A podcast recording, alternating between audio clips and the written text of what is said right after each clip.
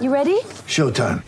On May 3rd, summer starts with The Fall Guy. Let's do it later. Let's drink a spicy margarita. Make some bad decisions. Yes. Audiences are falling in love with the most entertaining film of the year. Fall guy. Fall guy. Fall guy. That's what the poster said. See Ryan Gosling and Emily Blunt in the movie critics say exists to make you happy. Trying to make it out? Nope. Because I don't either. It's not what I'm into right now. What are you into? Talking. Yeah. The Fall Guy. Only in theaters May 3rd. Rated PG-13.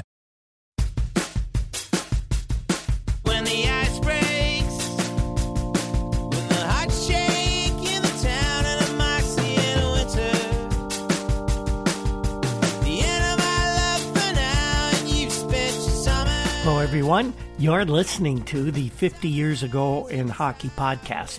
I'm your host, Rick Cole, and each week I accompany you on a trip back in time, 50 years to be exact, where we report on all the hockey news from that time period. In this week's episode, we're looking at the week of February 15th to 21st, 1971. Our podcast is made possible by the support of our two sponsors. Newspapers.com is the world's largest online newspaper archive, and their support's been critical in enabling us to get all the great hockey news that we found from 50 years ago. We're also sponsored by the Breakwall Brewing Company, located in beautiful downtown Port Colborne, Ontario, in southern Ontario. The Breakwall produces some of the finest craft beers in Canada, and I think they've got the best pub food on the planet. When things open up again, I would love to meet any of our, our listeners at the Breakwall for a beer and a burger or a pizza.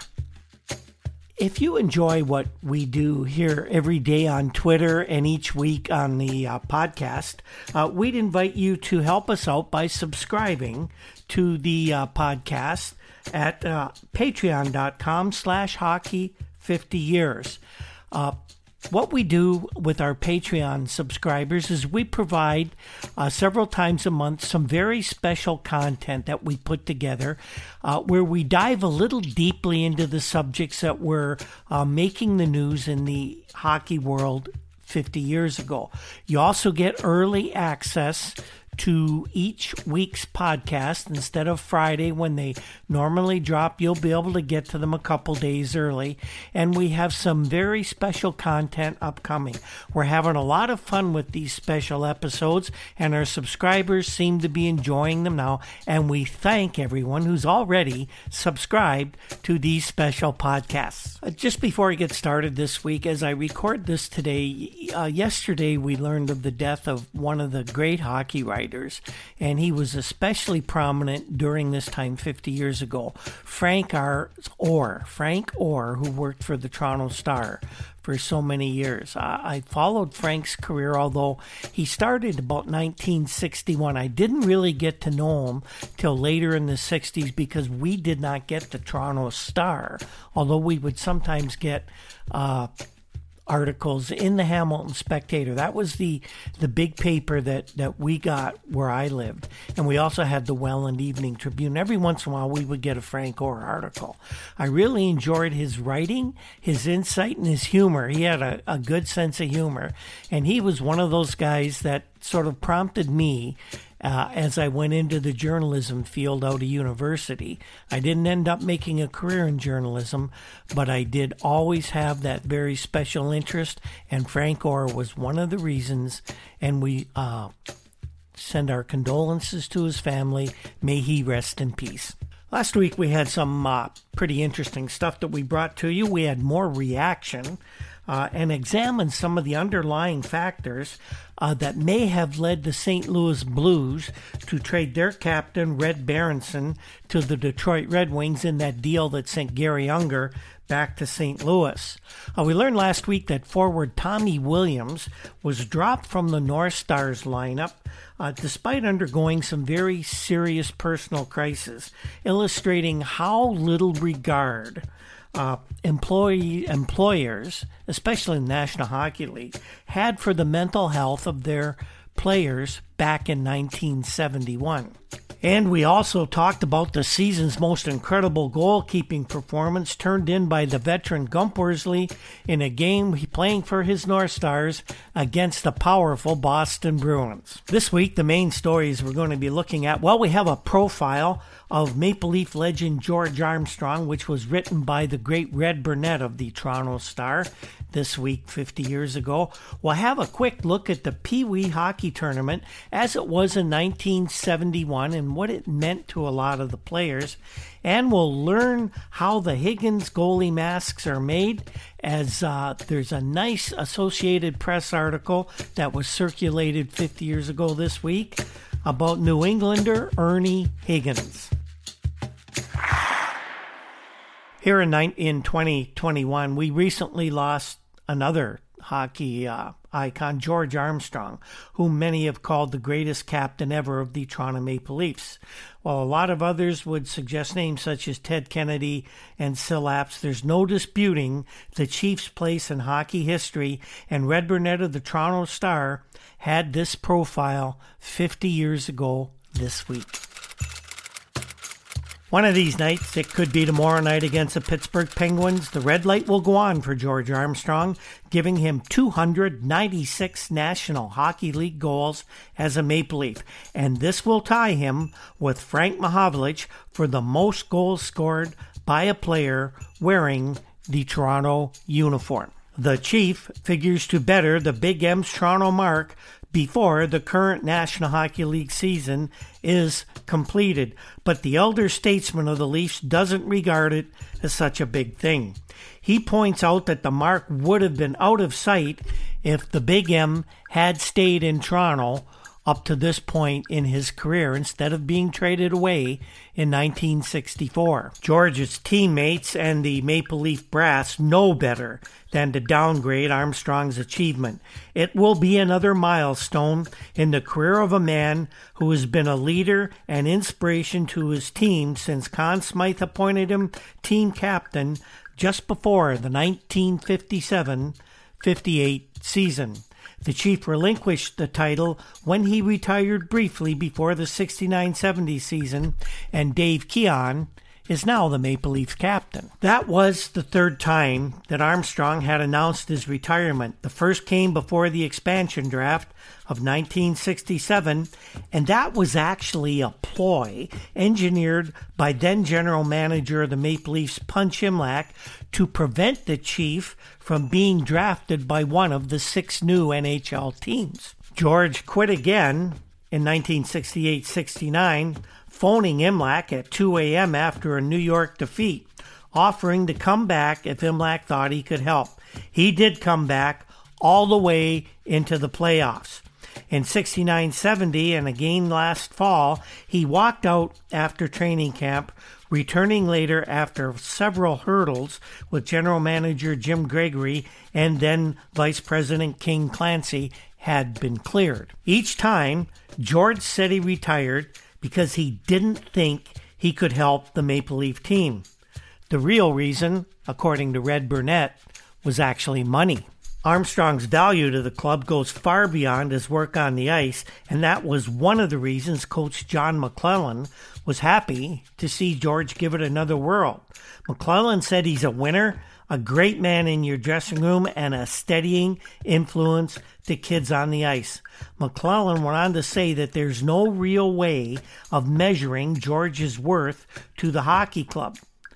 John said, like our captain Keon and Bobby Baun, he has tasted Stanley Cup victory as a Leaf, and to them, there is no substitute for winning. McLellan said that hockey wise, uh, George kills penalties for him, and he's a valuable help to young players like Jim Harrison and Brian Spencer as he plays on the third line.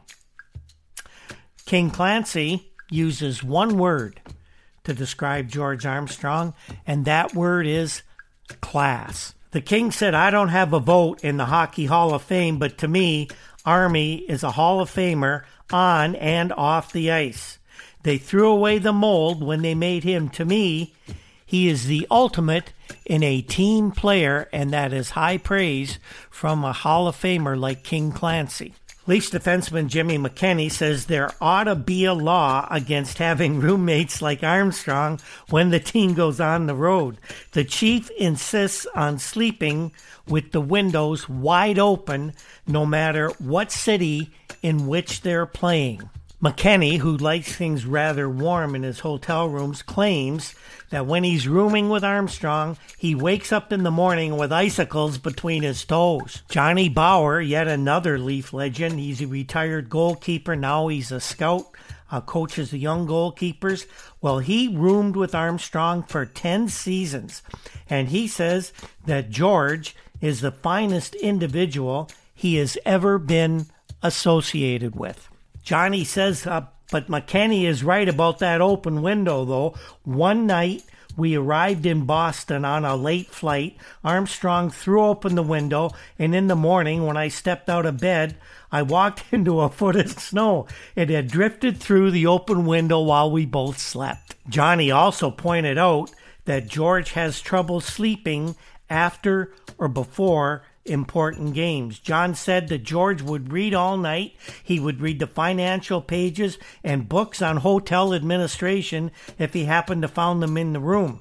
But he's very considerate, John says. He does it in the bathroom with the door closed so as not to disturb his roommate. John also said on many a night, George got up and tucked an extra blanket around me because he knew that I hated that damn open window. John also said that uh, Armstrong seldom talked about hockey and never about his own work on the ice. John said, when I get depressed after a defeat in which I figured I'd let in a couple of cheap goals, he'd snap me out of it. John said Armstrong would point out that a lot of guys make mistakes, and he'd insist that he'd pulled a few dandies himself over the years. Most of the time, George shouldered the blame for other people, according to Johnny. Then he would add, Forget about the game, it's gone. Let's start thinking about tomorrow night, and we'll win. Johnny says, I guess that's what Imlach meant by the power of positive thinking, something that Imlach always uh, spouted off about. George Armstrong refuses to take bows for his work with the younger Maple Leafs. Hockey's a simple game, George says. They discuss situations and moves usually have the right answers. All they want from me is the okay.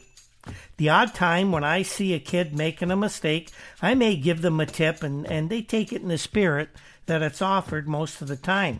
Talking about Brian Spencer, George says he's going to be a good one. They say he doesn't skate well, but he's faster than most people think.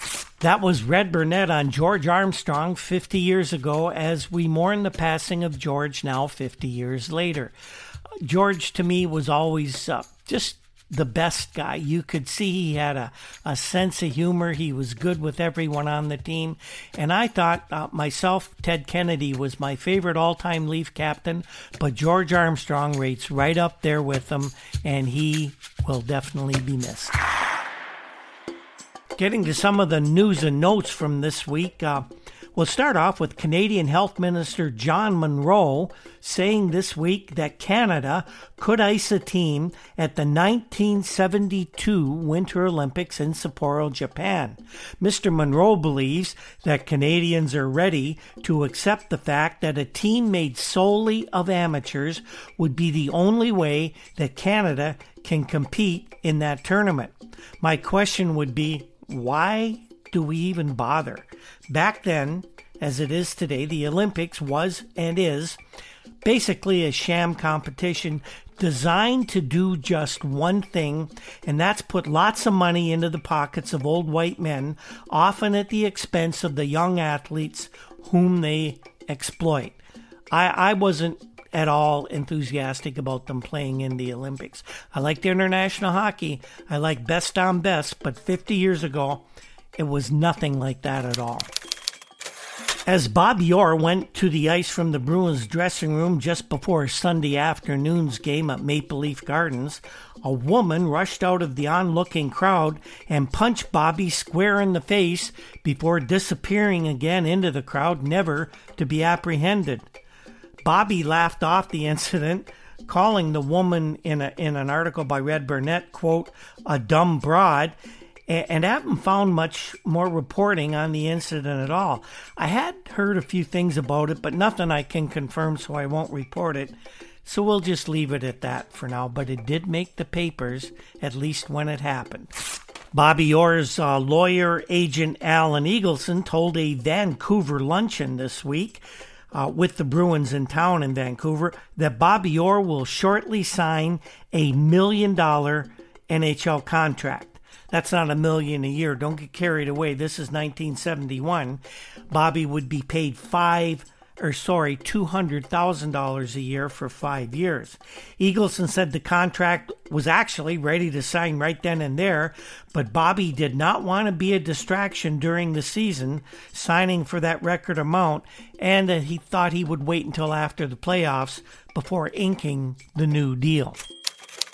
Bernie Parent continues to get acclimatized to his new environment with the Toronto Maple Leafs, and during practice this week, Bernie was seen huddling with goaltending mate Jacques Plante, and uh, the pair was asked about the rather intense discussion they were have. Before Bernie could answer, Parent spoke up quickly and he said, Bernie, that is a secret between us. You're the first I have told what I told you today.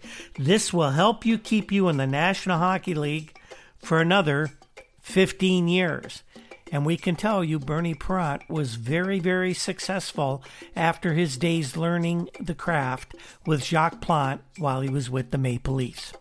The Canadian Amateur Hockey Association this week said they were prepared to suspend a Brampton, Ontario team of eight year olds who were slated to tour and play some games this month in Finland. The folks who run the Tight Club said that they were prepared to make the trip and play the games, and when they would take the matter of suspensions to court in Canada once they returned from overseas. The executive director of the CAHA, Gordon Juckes, got to the crux of the issue when he said that teams who want to tour for foreign countries must first ask permission of the CAHA. As usual, the adults get their noses out of joint when they perceive someone is treading on their empire, sacred ground, and the kids are the ones who usually end up suffering. That trade that sent Red Berenson and Tim Ecclestone from the Blues to the Red Wings for Garry Unger and Wayne Connelly just happens to be the gift that keeps on giving for hockey writers around North America as we found out another reason why Scotty Bowman was so interested in making that deal. The Blues this week announced that they were signing defenseman Carl Brewer to a contract. Brewer, you remember, just before training camp of the 70 71 seasons, walked out on the Red Wings saying he didn't want to play for the club. Well, everyone knew that if Brewer wanted to play National Hockey League uh, hockey, he would have to play for Detroit because he was the Red Wings property. Well, now we find out as the Blues say they're signing Carl Brewer that during the big Berenson Unger swap, Bowman convinced Detroit general manager Ned Harkness to include the rights to Brewer into the deal. Now, Harkness had tried to get Brewer to play for Detroit, but Carl, a pretty smart guy, recognized exactly what Ned Harkness was, and he just said, I don't want to play for you. Brewer can definitely help the St. Louis Blues, but even then, he would have helped the Red Wings a lot more if Harkness wasn't such a jerk. The great Maurice Richard told Bob Verdi of the Chicago Tribune this week that he wishes he were still playing in 1971 because, as he said, quote, the league is so much weaker right now. The Rocket also said that if Bobby Hull, who passed him this week as number two on the all time NHL goal scoring list, can stay healthy, Bobby will eventually pass Gordie Howe. The Rocket also mentioned that Gordie Howe is still the NHL's best player. Here's an interesting tidbit from Mike Laney of the Minneapolis Star. He writes that the New York Rangers players dip their hockey sticks in baby powder before each game. This is the idea of Rangers' longtime trainer, Frank Paice. Uh, he convinced the players that the uh, baby powder cuts the friction between the stick and the puck, and it also keeps the sticks dry during the games. Who knew? North Stars rookie Jude Drouin had at this point in the season scored points in 13 straight NHL games, and of course, the North Star fans were talking about him setting an NHL record for for points in consecutive games. Well, it was pointed out that the record for points in consecutive games in 1971 had been set in the 1959 60 season by the Boston Bruins center Bronco Horvath, and that streak lasted 22 games. Bronco's from Port Colborne, Ontario, where I've lived for many years, and I had the pleasure of meeting up with Bronco, who's from Port Colborne, at a Cub Scout uh, event that summer after he set that record. Uh, Bronco was a big booster of the Boy Scouts organization, and he even donated an entire building on a country property to a troop in nearby Wainfleet, Ontario. Drouin, by the way, was making news in other ways. He's playing so well for the North Stars after being traded to Montreal in the summer, but he was suspended by National Hockey League President Clarence Campbell for three games this week for what Campbell described as an attempted assault on referee Bruce Hood.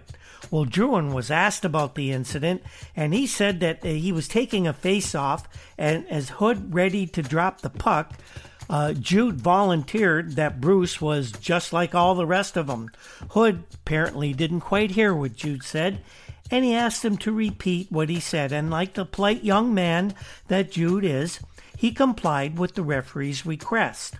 Hood understood exactly what the young player was saying and assessed the 10 minute misconduct. And Jude says that then I yapped at him a bit more. He was restrained by teammates, tried to get away from the teammates, and that led Hood to believe that Drouin was probably trying to assault him, and that's exactly what he put in the game report to Clarence Campbell. Now, now how this was handled was actually very interesting on the part of Clarence Campbell because there was diametrically opposed views from the player and the referee as to what exactly happened. So Clarence Campbell told Jude Drouin he was being suspended for 3 games. Drouin had a broken wrist at the time, and he wasn't going to play in the next three games anyway. But don't tell Clarence Campbell that.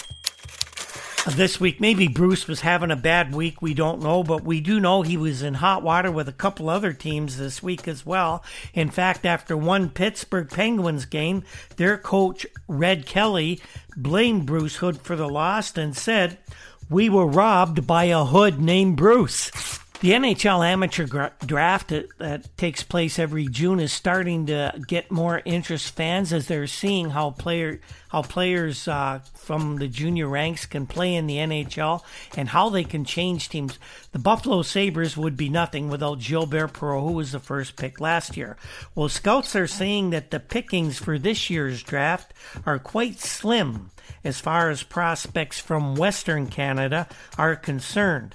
The general consensus is that the best prospects available out of West include uh, forward Chuck Arnason and Gene Carr of Flin Flon, defenseman Ron Jones of Edmonton, and Neil Komadoski of Winnipeg, and another fine young defenseman by the name of Bill Height. The scouts are saying that there just aren't any Bobby Clarkes or Reggie Leaches this time around. February 17th was a memorable night at the Olympia Arena in Detroit as Gordie Howe lined up with his sons, Mark and Marty, who played for the Detroit Junior Red Wings in the Southern Ontario Junior Hockey League. The three played on a line in a charity exhibition game. Everyone who was present was wishing there was some way for Gord to play in the NHL with his boys. But everyone knows with the new Universal Amateur Draft, and the Howes know this as well, that's nothing but a dream. Those boys will end up on other NHL teams. Very unlikely they could both be with the Red Wings. Gordie, by the way, hit the 20 goal mark for this season this week, and that is the 22nd consecutive time that he's attained that total. We got some good news this week on the condition of former National Hockey League defenseman Mark Reaume, who was injured in an automobile accident on Highway 3 near Dunnville, Ontario on January 24th. Mark was unconscious for four days after the crash, and then he was sort of semi conscious for another week. Along with his head injuries, uh, Mark had a lung contusion, a broken bone in his right ankle, and a broken left index finger, and numerous lacerations. Mark's wife said that he might have to undergo more treatment at the Windsor Hospital as he was released from the Hamilton General Hospital this week. The Windsor Hospital is only seven miles from their home in LaSalle, Ontario, but the good news is Mark Reaume is expected to make a complete and full recovery. We have news this week that former Red Wings general manager Sid Abel has a new gig. He's now gone to work for the Los Angeles Kings as a special assignment coach, and Jack Dulmage, the sports editor of the Windsor Star, uh, who's had a really good handle on the mess that the Red Wings are right now, says that Sid Abel will end up as the next general manager of the Los Angeles Kings. And you know who the Kings' next coach is going to be, according to Jack Dulmage? Alex Delvecchio. One of the biggest events on the yearly hockey calendar 50 years ago was the Quebec International Pee Wee Hockey Tournament held every year in Quebec City. Bob Morrissey of the Montreal Gazette took a look into what the tournament meant to players and families alike. Bob writes When Paul Alapin woke up yesterday morning, he was served orange juice, bacon, and eggs and coffee if he wanted it. No, Paul wasn't staying at the Chateau Frontenac, and no, he wasn't at his home. Paul Alapin was staying with total strangers, as are most of the players on the 102 teams completing here in Quebec City at the International Pee Wee Hockey Tournament. The people we're staying with are really nice, said Paul. They wake us up in the morning, they give us a good breakfast, and then they even drive us to the arena. Once the LaSalle boys arrived at the Coliseum, they become the responsibility of Jerry Denham, an official with the LaSalle Minor Hockey Association. LaSalle, we just mentioned that, is the home of Mark Reaume. I see that they're occupied, Jerry says. Sometimes they get bored staying at the arena all day, so I take them over to the youth center. There they can play ping pong, shuffleboard, or even a little bit of floor hockey. Even though LaSalle lost 4 to 2 to the Peterborough Pee-wees and was eliminated in the tournament, they'll still remain in Quebec City until Saturday's final day of the tournament when they'll play a Boston Pee-wee team in an exhibition game. And that's fine with the players. The youngsters they're having a ball mingling with other teams, sightseeing, filling their stomachs with hot dogs and chips, and spending their money on the numerous souvenirs that are on sale at the Quebec Coliseum. But for most of the boys, the most exciting thing about this hockey tournament is playing before the large crowds, which are usually between four and 7,000 rabid Quebec hockey fans. For most of us, says Paul, it's our first time playing in front of lots of people. Can you imagine being that age and playing in front of thousands and thousands of fans? Doesn't happen to most kids in Canada, except at these kind of tournaments. Teammate Steve Houston added, we were told not to look up at the crowd that it would get us nervous, but it really didn't bother me. I looked up for the first time I was on the ice. Then at the arena, there's always the kids who are asking for autographs, hoping to get the signature of a future NHL star. I signed two autographs just as soon as I got here, said uh, Pierre Masson, who's another LaSalle's player. Pierre said, Kids sitting along the boards ask you for them. Heck, he said, I'm only 12 years old. And naturally, some miss their parents while they're there. At my home, mom and dad always come to see our games, uh, Paul Alpin says. But now they're not here, you kind of feel alone, like you're just lost. Another LaSalle player, Mario Perriard, also misses his parents, but he summed it up best on how most of the kids are feeling at this great tournament. He says, Sure, I miss my parents, but it's still nice to be away because there's no school. One of the more prolific goalie mask makers in the early 1970s was a plumber from Norwood, Massachusetts by the name of Ernie Higgins. Ernie produced the facial protection for many National Hockey League goalies with Gerry Cheevers and Eddie Giacomin among the most prominent. Here's a profile of uh, Ernie. It was put out by the Associated Press. I wish I had the author's name uh, who put together this little article on Ernie Higgins. Ernie Higgins is fashion designer to some of the best hockey goalies in the world. His fashions may not be much to look at, but now at least his clients certainly are. More than a dozen goalies in the National Hockey League have been customers for one of Higgins' new face masks. They include Ed Giacomin and Gilles Villemure of the Rangers, Ed, uh, Gerry Cheevers, Eddie Johnson of the Bruins, Charlie Hodge and Dunc Wilson of Vancouver, Gary Smith, Bob Nevin of uh, Bob Sneddon of California, and Bruce Gamble and Doug Favell of Philadelphia. Now we mention all these names, but they do not all wear the Higgins mask. Uh, Dunc Wilson, for example, really enjoyed his pretzel mask that he that he'd been wearing for a few years, but they all had Higgins masks made for them. The mask making began as a hobby in 1962 when uh, Ernie was unable to find what he considered a suitable mask for his 12 year old son, Neil, who's now the starting goalkeeper in 1971 at Boston College.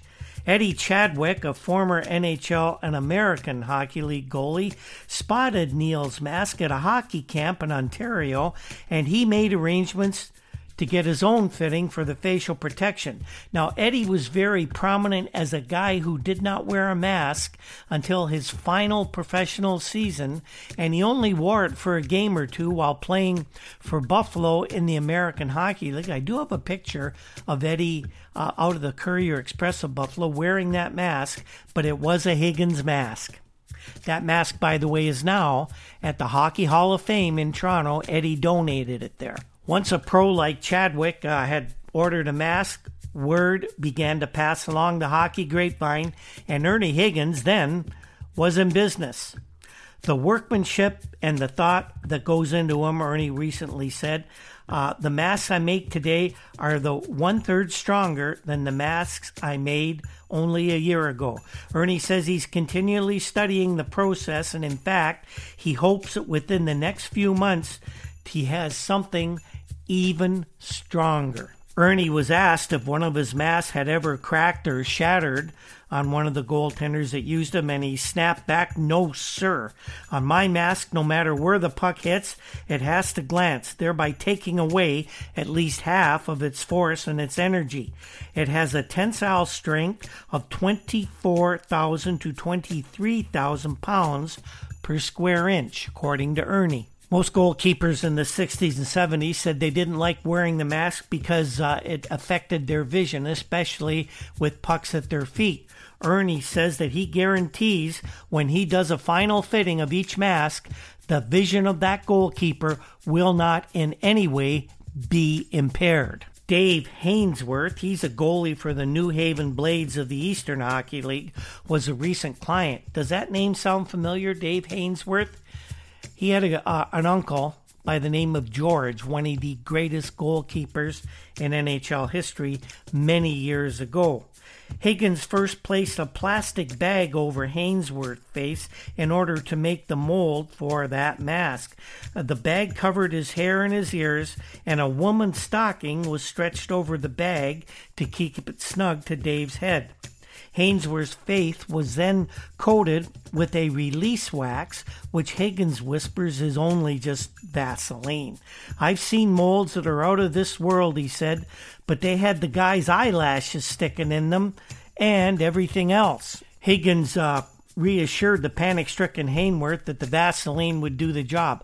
I underwent this very same process with a local Port Colborne dentist named Rich Sandelli, who, who was a, a hockey teammate as well.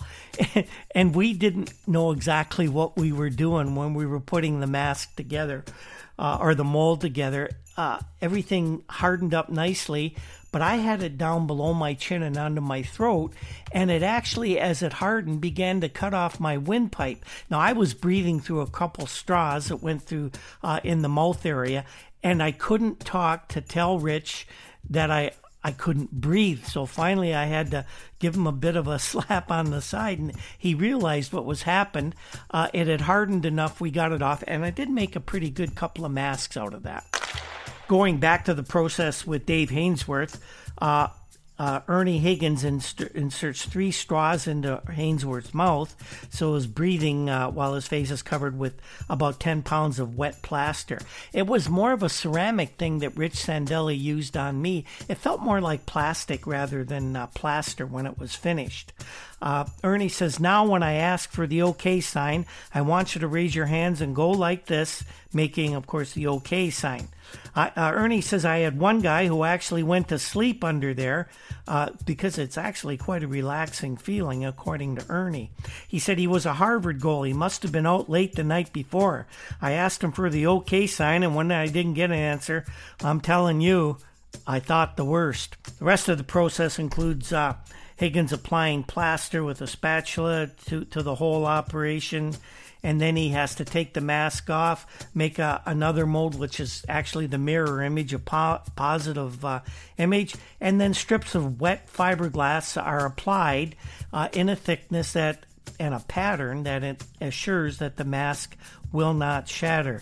Air holes are then cut into the mask. The sharp edges are sanded down with care, and uh, rubber pads are glued on the inside, but not so thick rubber pads that they would uh, cause the mask to move away from the goalkeeper's face. And some goalkeepers I know had no padding at all inside those fiberglass masks. The whole process to make one of these masks, according to Ernie, takes about 15 and a half hours and he takes very special pride, of course, in what he does with these. And uh, when asked why he works so hard at this, Ernie's reply is, "If you were the father of a goalkeeper like I am, you would understand." One of the more interesting developments of the 1970 71 hockey season, NHL season, we seem to talk about it every week was the number of significant National Hockey League trades that were made by the various teams. At this point in the season, 13 of the 14 National Hockey League teams had actually participated in the trade market, with the Chicago Blackhawks being the only team that hadn't so so far. Once again, we we depend on Punch Imlach, the general manager coach of the Buffalo Sabres, for his perspective as he examines the transactions that had taken place up to this point in the season. And this is actually an article written by Punch in his syndicated uh, hockey column he put out each week through the Toronto Telegram. Punch there have been a rash of trades lately, and naturally arguments exist on whether or not the trades are good and bad. That's one of the favorite uh, occupations of hockey fans. We all love to talk trade. In fact, 50 years later, we have entire websites, and I know we had no idea what a website would be, but entire websites that are devoted to nothing but talking about trades and trade rumors. Punch says trades are made for a number of reasons. Detroit is trading to get a new team. They couldn't win with the old personnel. The only old guard left on the wings are Gary Bergman, Gordie Howe, and Alex Delvecchio. And in the coming weeks, we would learn that Gary Bergman was not a happy camper, and neither was Gordie Howe. In fact, Punch says that a newspaper reporter informed him that any of Bergman, Howe, or Delvecchio could be had in a trade with the Red Wings, and Punch says he supposed that the reporter was getting this this information to him, probably at the behest of Ned Harkness, because Punch is known as a general manager who likes older players. Well, Imlach says that Detroit trading Gordie Howe would be emotionally unthinkable, but the cold, hard facts suggest it would probably be in the team's best interest at the playing, or if you want to call it the technical level. All the public relations level, though, even in the box office level, it could be dynamite, maybe even disastrous for the Detroit Hockey Club. Detroit has made numerous trades, and Punch says he thinks they have improved their team. He knows that Red Berenson, Tim Ecclestone, Arnie Brown, and Mike Robitaille could help any expansion club. And in fact, Mike Robitaille would eventually help the Buffalo expansion club. Punch says that the Detroit St. Louis trade seems to suggest that both were getting rid of problem players. Garry Unger for his outspoken criticism of the team's coaching staff, and the St. Louis players for their extracurricular activities. All players were having poor years, and those uh, St. Louis players were both involved in the National Hockey League Players Association, but Punch didn't exactly specify that part of it. Imlach went on to say that the Rangers had made numerous trades trying to get their lists in shape for the June draft and at the same time trying to improve that team. The Rangers have two young defensemen in Omaha that they're going to have to protect in the in the June draft. Uh, they're Ab DeMarco and Andre Dupont. They're the reasons why Arnie Brown and Mike Robitaille were made expendable by Emile Francis. Philadelphia just made a trade with Toronto and Boston, and the reason the Flyers gave for trading their goalie, Bernie Parent, was that they were going nowhere with two great netminders, and they needed to look towards the future. Naturally, the first round draft pick they received from Toronto is a future asset, and Rick MacLeish, who just scored his first NHL goal the other night, is a future asset as well. He was the fourth pick in the amateur draft last June. Punch says that many players are traded and go to new teams where they do better and embarrass their former bosses. Uh, Punch says, I guess Phil Esposito of Boston is the greatest example of that, and he's a bad dream as far as Tommy Ivan of Chicago is concerned. The trade has been a great boon to hockey as a sport, and this is important. It generates interest, and that's what trades do. There is no question that Phil Esposito is doing more for the Bruins, hockey, and himself than what he ever would have done in Chicago. At Chicago, Phil was in the shadow of Bobby Hull, and Punch says he can remember during the last Stanley Cup won by the Maple Leafs in 1967, Coach Billy Reay actually benched Esposito. Now, in four short years, Phil has re- emerged as the greatest offensive player in the history of the National Hockey League. Of course, Punch says, I'm assuming he'll break the record this year, which is, of course, a fabulous accomplishment. Punch says that despite what many fans think, every time he made a trade, he honestly believed that he was helping the team for whom he was making the trade. There were two big deals during his era with Toronto. The Bathgate deal was made to win a third Stanley Cup, and it did. And Bathgate scored the winning goal in that final game in 1964. Imlach said that the Maple Leafs had become sort of self satisfied after two cups in a row, and he felt that the, the players needed a jolt to wake it up. There was plenty of criticism leveled at Imlach because he gave away Arnie Brown and Rod Seiling, two very young defensemen, with Dick Duff and Bob Nevin, who were great crowd favorites in Toronto. Punch said, I couldn't have protected Brown and Seiling anyway, and they certainly couldn't have cracked that lineup of Carl Brewer, Bobby Baun, Allan Stanley, and Tim Horton, and Punch was right about that. Punch said he had a ready answer for all the criticism he got for that trade. He said, Well, we won two Stanley Cups since the deal. How many has New York won? New York has two players left out of the five we sent there Bob Nevin and Rod Seiling. The other big deal Punch made that he referred to in this article was with Detroit, in which Frank Mahovlich, Garry Unger, Pete Stemkowski, and the rights to Carl Brewer went to the Red Wings for Norm Ullman, Paul Henderson, and Floyd Smith. Punch says, I think it's sufficient to point out that none of the players are with Detroit, and Paul Henderson and Norm Ullman are both having a fantastic year in Toronto, and it couldn't happen to nicer fellows. So that is our show this week, everyone. No uh, game highlights this week. We had just too much news items that we wanted to report on, and I really wanted to get that uh, perspective from Punch Imlach on on the trades that are being made. So, what did we learn? In, in this episode this week? Well, we learned that George Armstrong was seen as a class act in 1971, and we remember him as such 50 years later. We got uh, a very good insight into the fellow who's making goalie masks for some of hockey's biggest goaltending names, and we got an NHL general manager's perspective on all the trades happening this year. As we inch closer to the playoffs for the 70 71 season, we have some more stories we're going to talk about next week. Uh, we will mention about Dave Keon, who is enjoying one of his finest NHL seasons, and we'll report on that. Uh, we will learn that Gordie Howe is sent to Florida for a rest right during the NHL schedule. But we started to wonder is there more to this than originally met the eye? And there were more veterans on the move as the NHL trading market heated up once again, and we'll have much, much more as well. The 50 Years Ago in Hockey podcast is produced by Andy Cole and we can't thank him enough for all his hard work.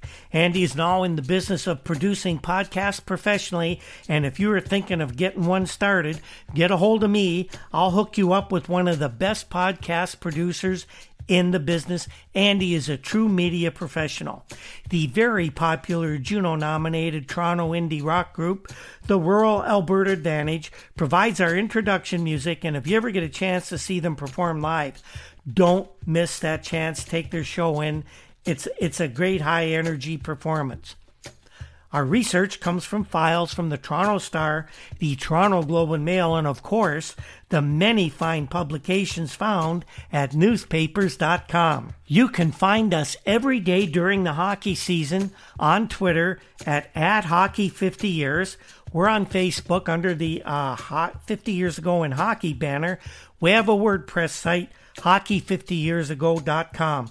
Of course, the podcast can be downloaded wherever fine podcasts are found. Thanks again to everyone who tunes into this show. Uh, the 70 71 season was one of the most memorable that I followed in my 70 years on the planet. And on that note, we will see you next time. When the ice